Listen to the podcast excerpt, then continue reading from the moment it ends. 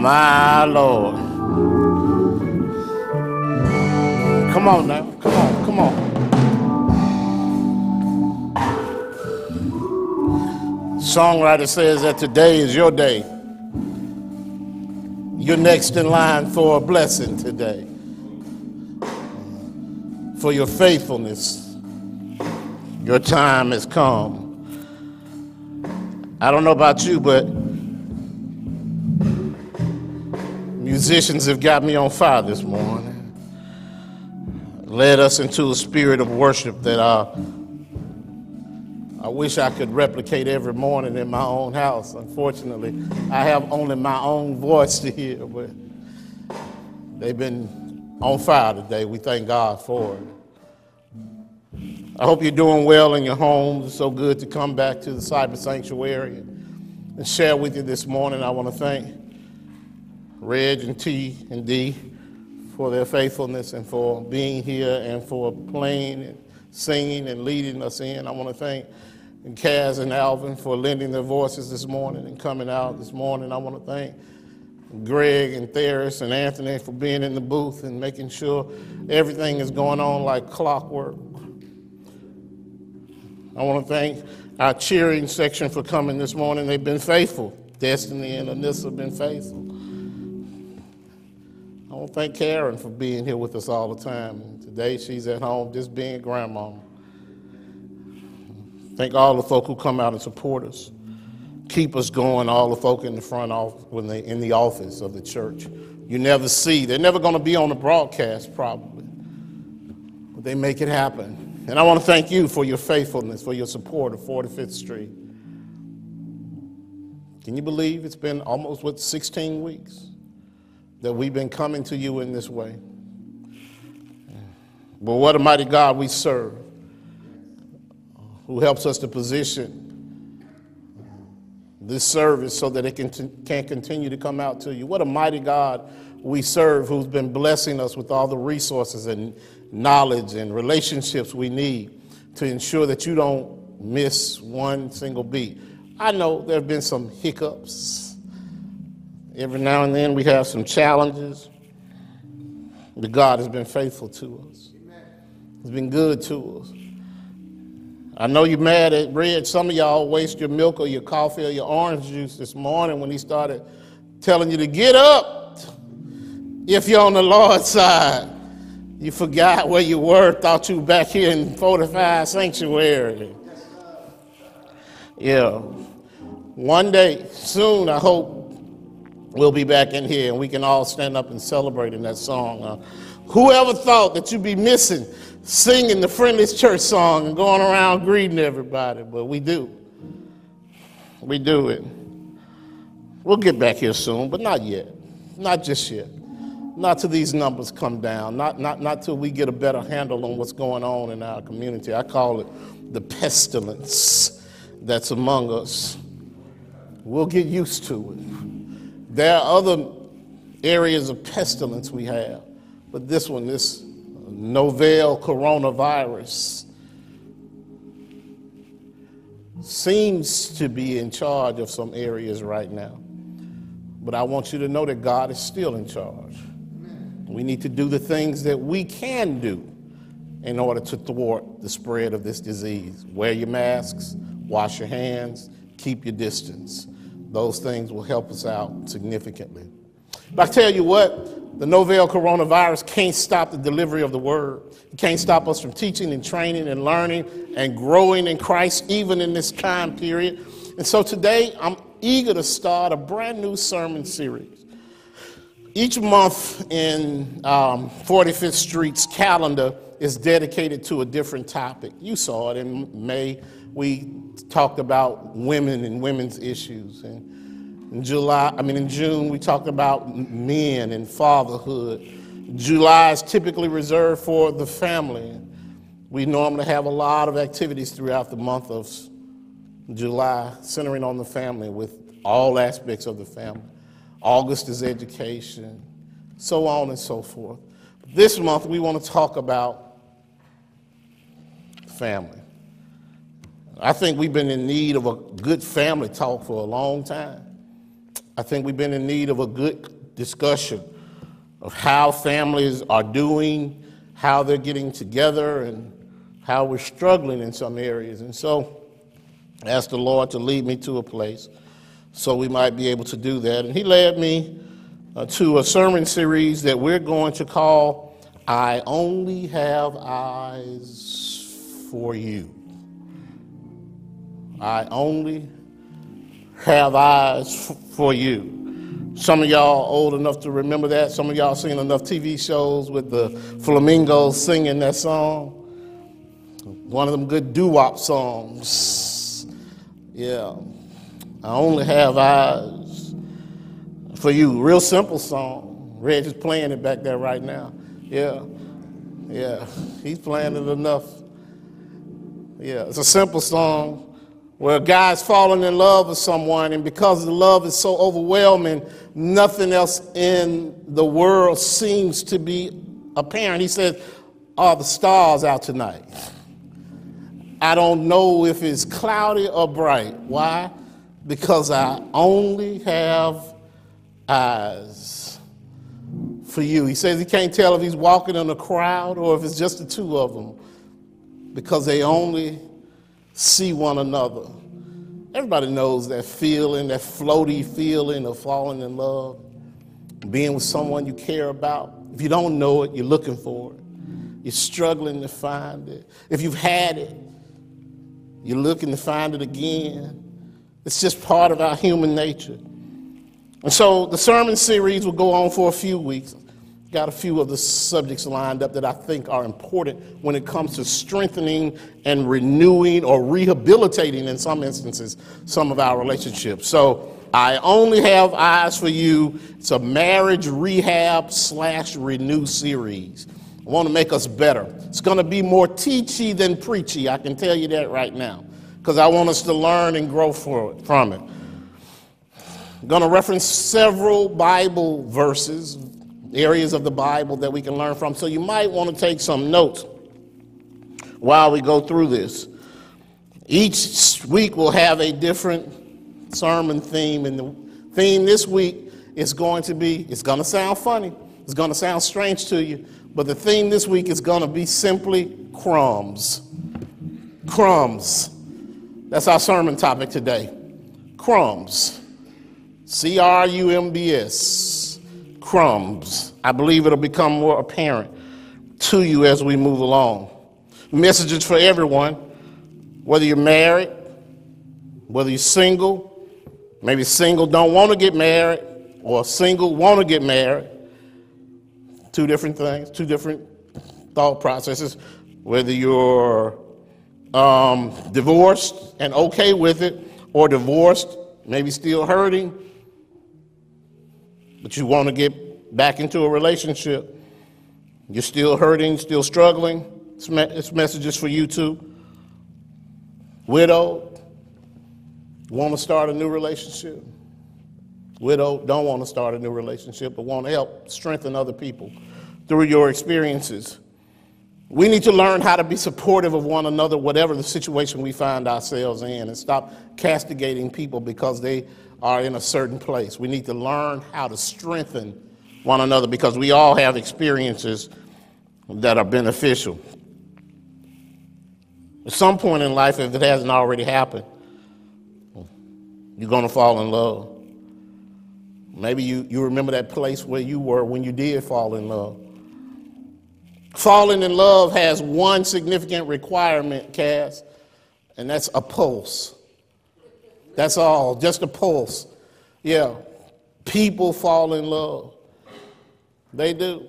It's a simple thing. You spend enough time mooning and longing for somebody, you can fall in love with them, particularly if it's requited, if it's returned. Sometimes it's unrequited. Sometimes the one you love doesn't love you back. Songwriter put it like this It's so good loving somebody when somebody loves you back. Yeah. But another songwriter said, What a fool believes, he sees. No wise man has the power to reason away. Yeah. Yeah, that's right. Another one said, I'll be a fool for love. Love is a special thing. People pursue it, seems like they throw all reason to the side. The last count, there were over 1,500 professional organizations that helped us deal with the topic of love. 1,500.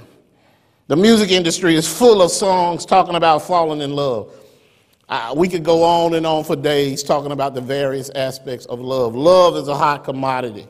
We diminish it, however, when we don't treat it in its truest form. I believe the imperative in the Bible is love. It's the one concept that flows across all time, all centuries, all spans. In fact, it's because of love that God allows us to exist. And when we start dealing with the topic of love, we need to do it in the most holy and holistic way we can. We've diminished it so significantly that there are some people who don't even believe in love. And they don't know that their very existence came about, was birthed, not physically, but spiritually, out of love. How do I know that? Because the Bible tells me that that's exactly how we came into existence and how we have been saved. Why would a God pursue these people over all these years and centuries? People who consistently turn their back, people who consistently denigrate his name and turn their backs on him and don't do the things he tells them to do. Why would he do that except he loves us? And so then what is what is love? You know and I know that there are whole plot lines in movies all about somebody falling in love and trying to close the deal on love. The whole movie is about boy sees girl, girl sees boy, they want to get together, boom, here's the plot line. The whole movie is about them finally getting together. Most folk will admit to you that they believe in the concept of love, the concept even of falling in love even if they are not in love now or they've been hurt, they've been divorced, they still believe in the concept that you can find someone and watch this now, live happily ever after. Whatever that is. Whatever that means, because what happily ever after is in my house might be different than happily ever after in your house. That's just how we're wired, church. We're just wired to be with one another and to want to have a special someone. We're wired to fall in love. God said it was not good for a man to be by himself. And so he created someone to be with him. And we've been looking for someone to be with us ever since. I still believe that God is the kind of God who brings somebody to us to be with us. You don't have to send a manhunt out to find that special someone. The circumstances of life are still controlled by God, and He can still bring people together. Sometimes it seems unusual how He allows people together. Sometimes you wouldn't fit the pieces together, and yet they match and they work well. But God is still blessing folk. We spend thousands of dollars on ceremonies to get married and spend no money on the marriage at all. No energy. We got to flip that and start putting more energy into our marriages and maybe spend a little bit less on our ceremonies. I can tell you this right now standing in front of a minister at the, at, at, the front of a church by yourself, just a couple, you and the minister, that marriage can last as long as one where there are street loads of people there to celebrate with you because the ceremony doesn't dictate the marriage. And so we're glad today to come and to share what I believe is going to be supportive of you growing and continuing to grow or getting to that place you need to, to be. The first thing you need to know is this most people have figured out clumsily how to fall in love land, but most of them haven't figured out or are tragically under equipped and ill trained to actually stay in love land once they move in. Yeah, you figured out how to get in there, but you don't know how to stay there. That's the problem. John 13 34 says, A new command I give you love one another as I have loved you. so you must love one another. So I figured out how to move into love land, but how do I stay in love land? When I think back over the stories about love when I was growing up, uh, uh, Cass, I found one tragic flaw in all those stories. You watched them, you saw them on TV, you saw the knight pursuing the princess, you saw the man pursuing the woman. Story after story would go on and on, but there's a tragic flaw in all of them. Maybe they ran out of time in the movie and couldn't bring that next piece on board, or, or, or, or, maybe there were too many pages in the book already, and so they had to stop it at a certain place. But all of them tragically stop at the wedding. Our favorite, favorite movie, everybody's sitting up here waiting right now on the famous Coming to America 2 uh, movie for all of the fun in the first movie, it stopped at the wedding ceremony. You and I both know that gives us an illogical opinion on what marriage is because the assumption is that after the wedding ceremony, everybody's going to live a happily ever after story. That's the assumption from all of the books, all the movies, everything you know about. Just get me to the altar. In fact, that's a song.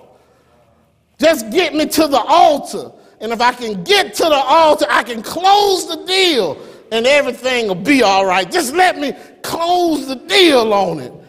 And you and I both know the implication is that the most difficult task is over once the I do's are said.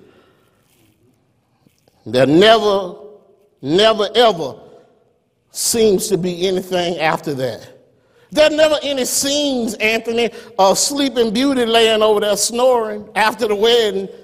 There, there never any scenes of the prince with a pot belly or he can't get his armor on because he's grown a little bit. There's never any of those realistic scenes that show you exactly what happened after you get married. Everybody thinks you're going to walk around in this idyllic set, and I came to tell you right now that that's just not reality.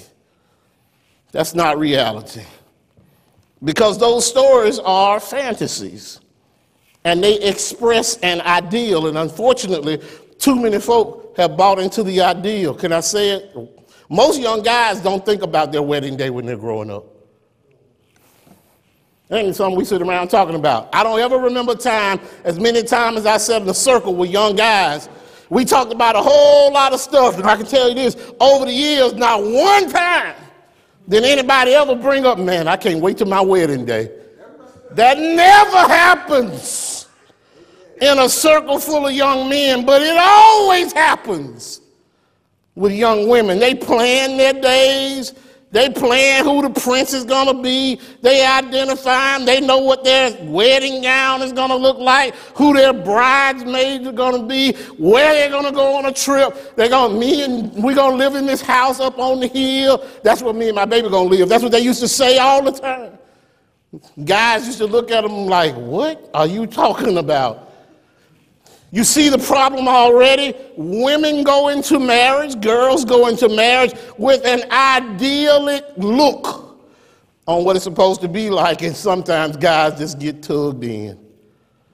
That's not to say they don't care about the concept of marriage, they simply don't show up with the same ideal or view toward marriage that the woman does, and that creates problems.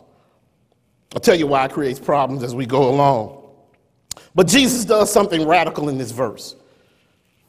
Bring you back to the Bible. In this verse I just read you, where he says, A new command I give you love one another as I have loved you, so you must love one another. Watch this, Cass.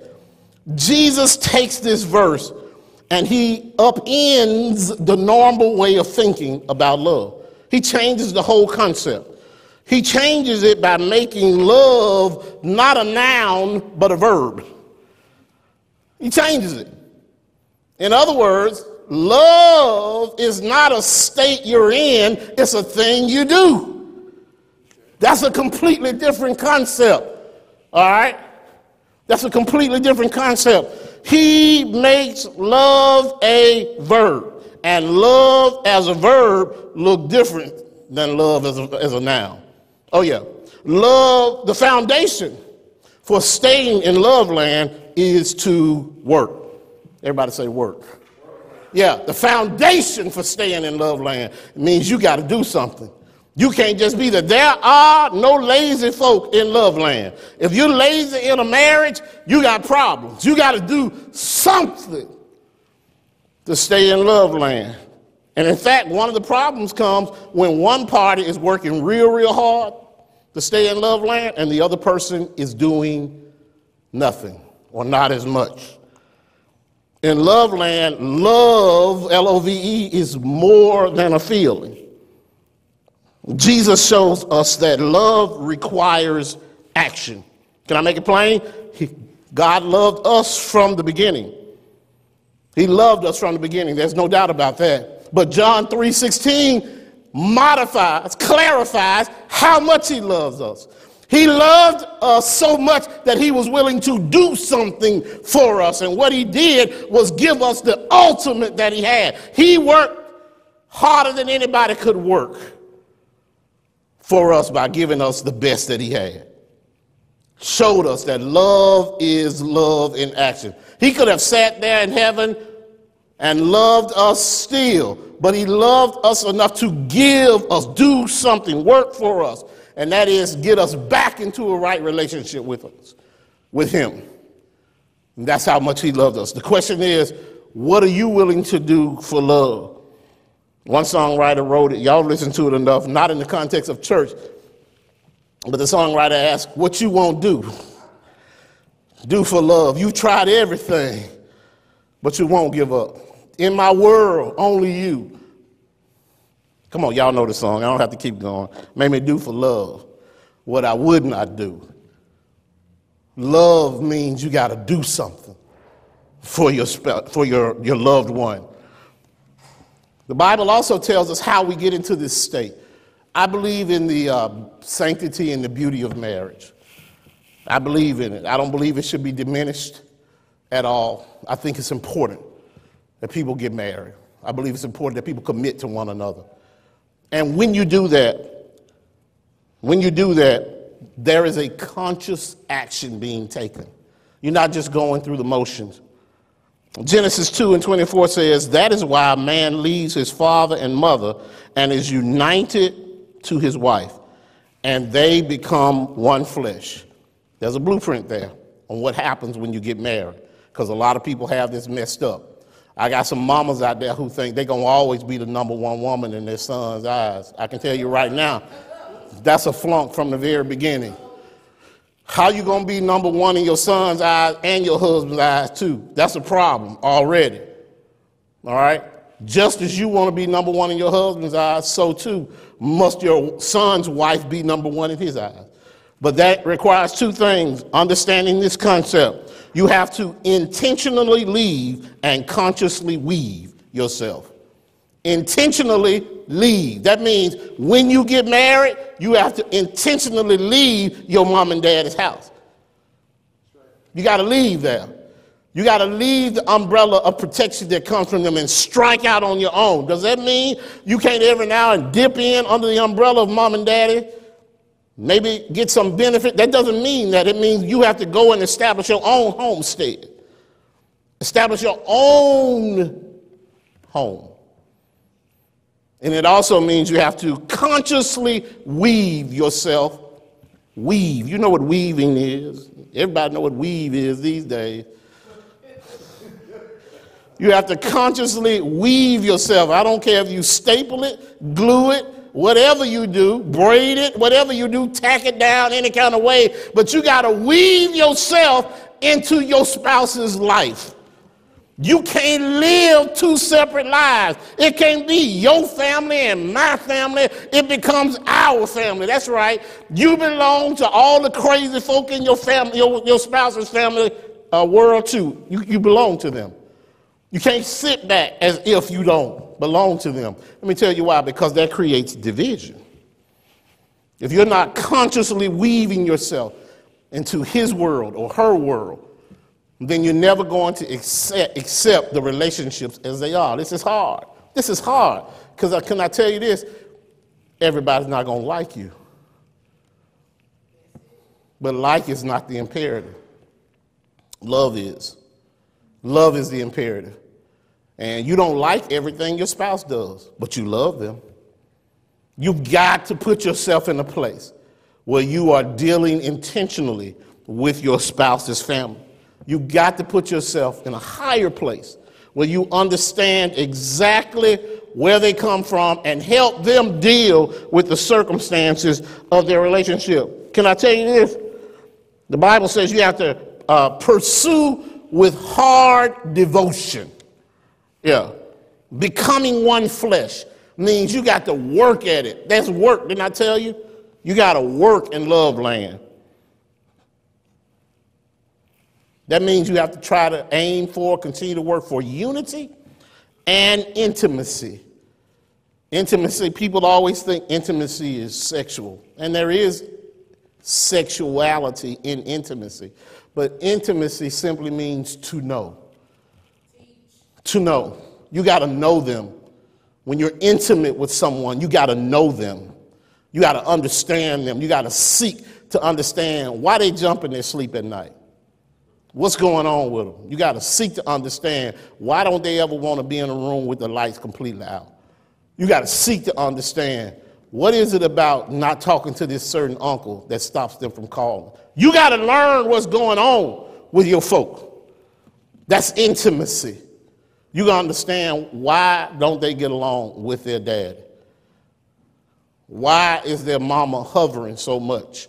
That's part of learning and knowing and intentionally weaving. And watch this now. Not only do you have to learn this about them, you have to let them learn that about you, which means you got to open up. But the only way you can do that is if there is intimacy.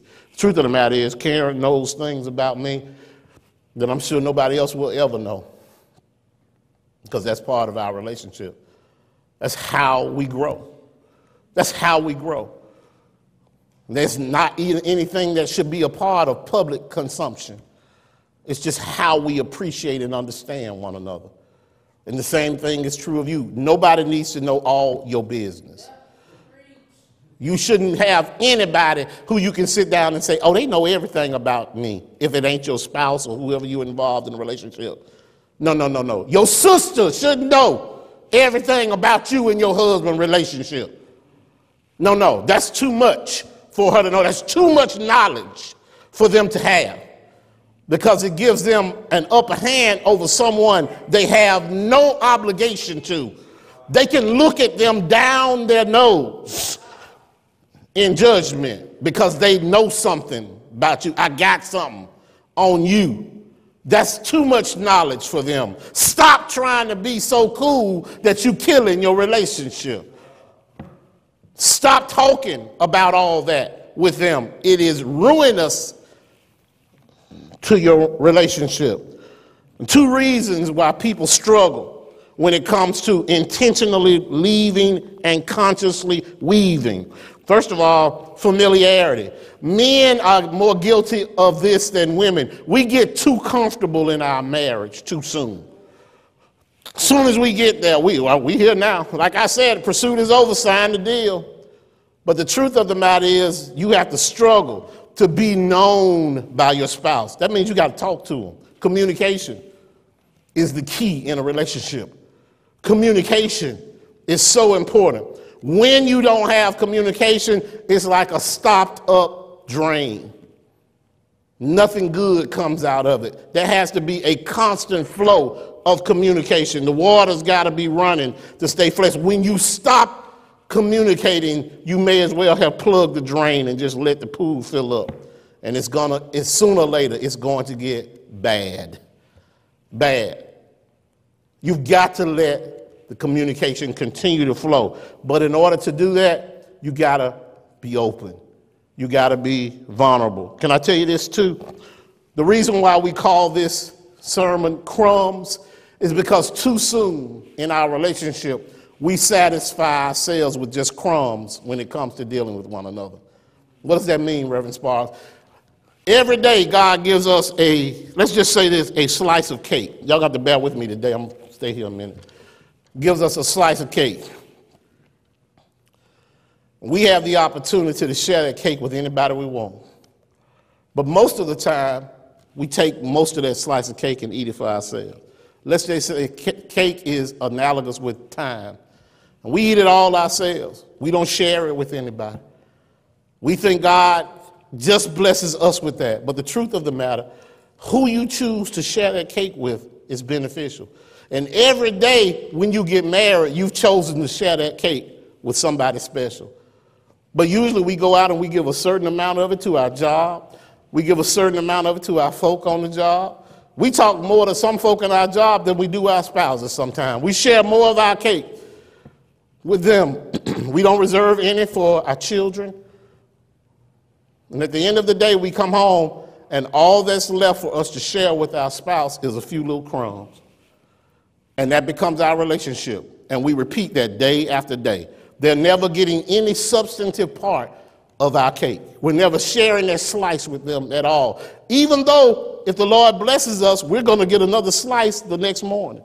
His mercies are new every day. But we don't share that time, that cake with anyone else. Can I tell you, deciding to share your cake, your time with someone is the best gift you can give them.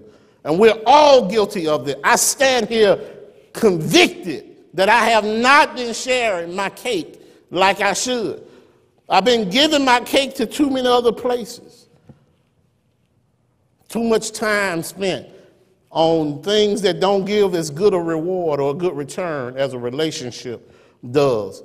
And this is the sad thing. Some families, some spouses have become experts at dealing with crumbs. They figured out how to make crumbs feel like a life. Can I tell you in the end, it's just crumbs. And the only way you realize you're just getting crumbs is one day you might get a bigger piece of it. And then you realize just how much you've been missing. Yeah, that's what happens. We start giving people just the end of our day, just the dredges of our day, just a small portion of our day, just a small portion of us, just the crumbs of life is what we make into a relationship. And guess what happens? When you've been married for a long time or together for a long time, and all you're used to doing is giving your spouse crumbs, when all those other activities like work, or the children get grown or you at home for any period of time, you don't know how to share your cake with them. And you end up both sitting in different parts of the house, unable to communicate effectively because you don't know what it means to be intimate. Most of the time, people reach that point and they end up separating or having significant trouble because they've never ever learned what it means to share. Can I tell you why it happens? Well, at the beginning of your relationship, you're exhausted because you got duties, you got young children, you got work. All these things get in the way of you. And so that's why at the end of the day, all you have left is crumbs. Perhaps that is understandable. But even under those circumstances, you got to make a way, make a way to share with one another. It has to be important that you intentionally leave and consciously weave together your relationship. And so you got to make it happen. When you're exhausted, it's hard to make that happen. Later in life, when there's less responsibility, there's also less energy. less energy to get up and do something. You find yourself saying, I don't want to go out today. Let's just sit here. And you're not intentionally weaving or intentionally or consciously weaving together. You got to be willing to do it. And so it becomes acceptable to not share with anybody. We put our marriages on autopilot, and then we pray that there's no significant turbulence while we're coasting along. And we still think that we're doing what God wants us to do, even though we're not really doing anything in our relationship. And so, intentionally leaving and, and consciously weaving is required, or else we'll find ourselves just giving crumbs in our relationship. Not only that, I always say in my marriage vows that I give when I'm married, all the couples, I always use the terminology submit.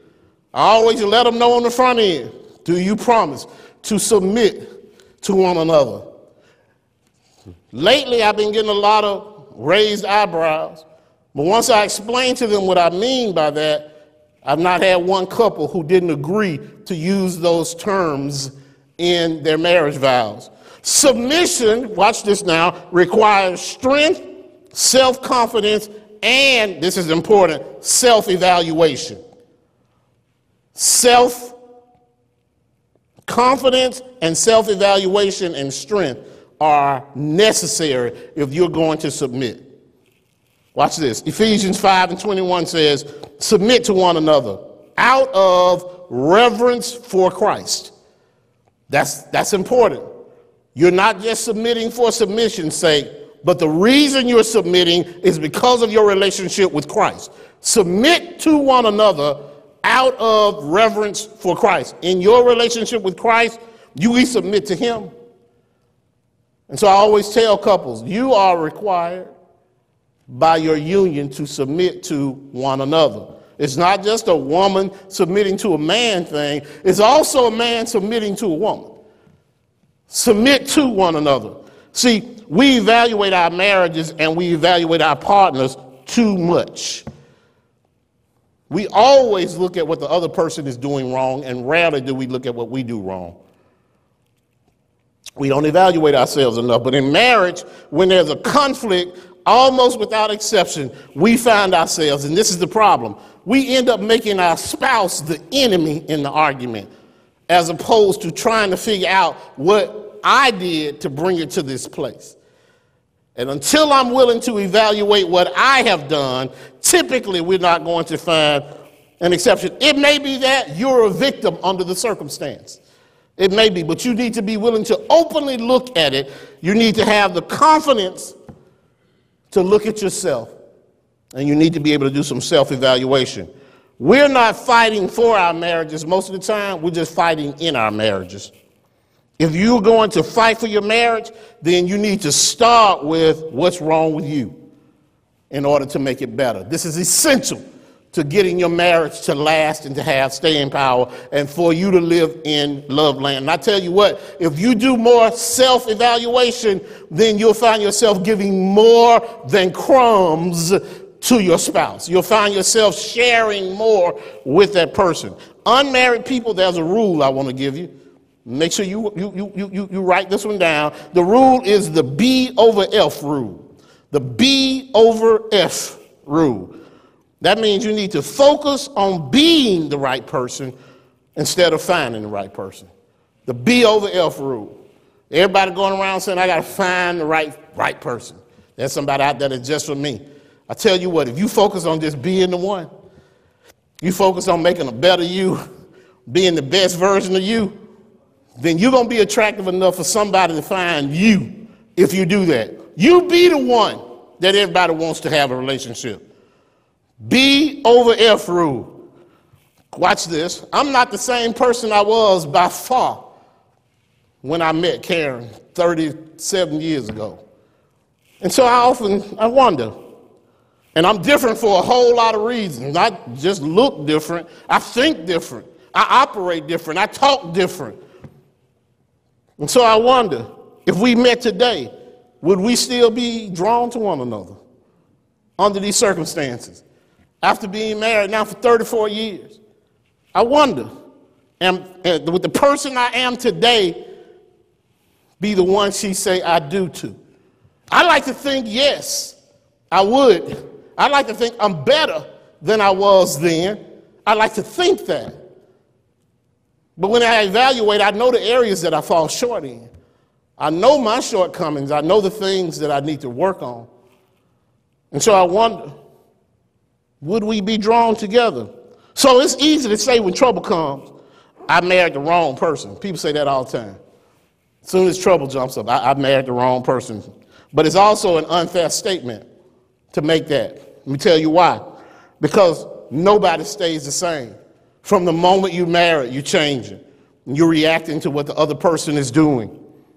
And so I'm different today because we are both different today. We've both been changing and modifying and adjusting based on our relationship with one another.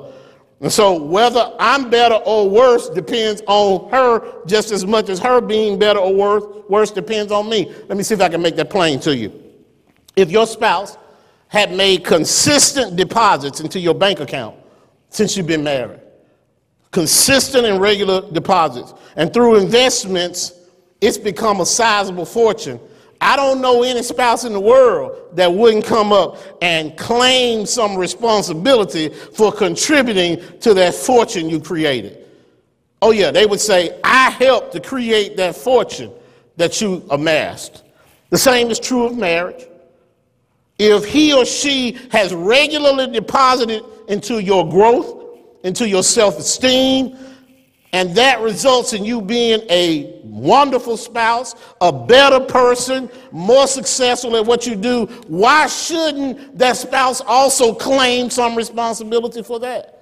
Because he or she has helped you to become the person that you are today. Now, watch this before you start clapping. The same thing is true. If instead of making deposits into your, your, your account, suppose all they do every day is draw off your account. Suppose they draw you down to a negative balance every day. Suppose they reduce your self esteem down to nothing every day. Then they wonder why 10, 15 years after they married, you not the same person I first married. Is it because you call me nothing every day? Is it because you mistreat me every day? Is it because you take everything I got every day? Just like you can claim responsibility for success, you also have to claim some responsibility when they're not doing well. That's simply part of being in a relationship with some with another person. My marriage or your future marriage needs to focus on this. Now watch this. You're not gonna be you're not gonna be happy with me on this. Your marriage or your future marriage needs to focus on your obligations to your family and not simply your objectives to your future. Don't get mad at me on that. We're going to talk about that as we go through these next lessons. I'm going to say it one more time for you. I'm going to say it one more time. Your marriage or your future marriage needs to focus on your obligations to your family and not simply your objectives to your future. Yeah. Now, all this depends on your definition of having it all. What does it mean to have it all? You're going to have to refine that definition. And so, those of you who understand now that being in a relationship means you've got to figure out how to give the other person more than the crumbs of the day, more than the crumbs you have left over in your relationship, um, more than it means more than you giving them the ends of the day. Let me say the, the dregs of the day.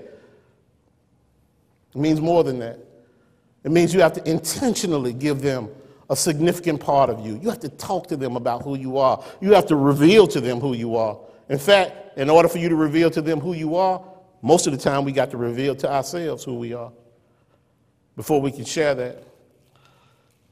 We have to be intimate with them. So we have to intentionally leave and consciously weave ourselves with them.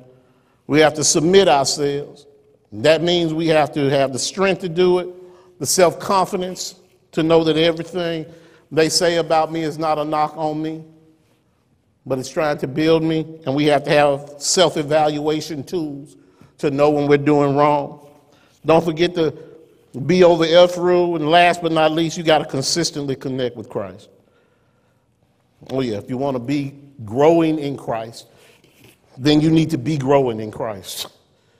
If you want your relationship to be growing in Christ, if you want Christ to bless you, and to deal with your circumstances, then you need to invite him in. Let him be the unseen guest at every dinner table, in every conversation. You need to talk to one another like Christ is there. You need to set rules on when you argue so you can't call each other anything and denigrate one another.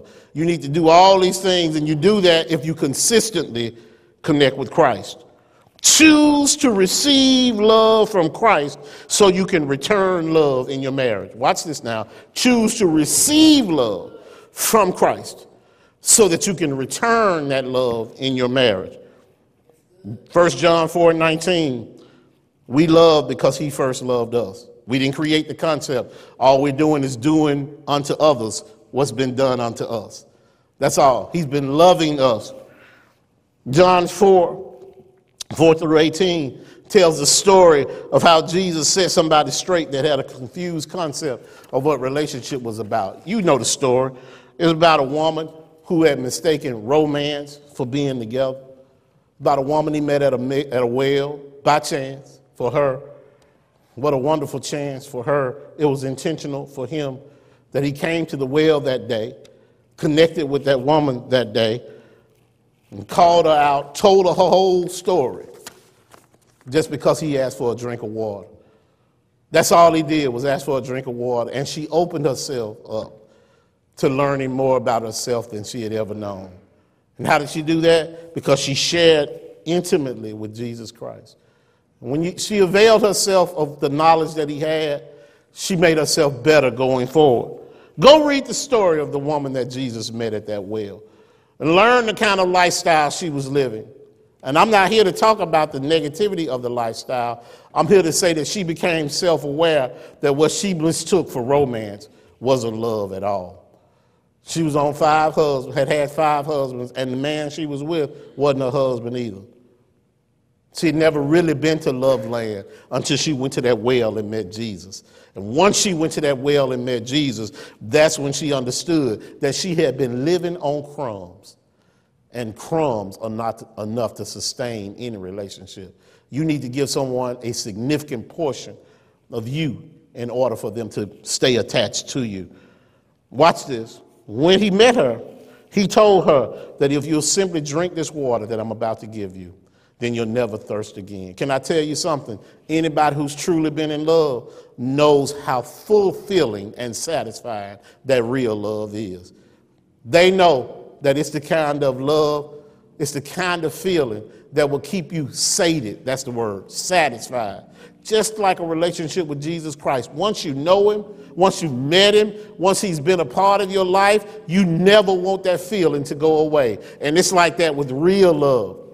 I'm talking about that real love. Yeah, that real love.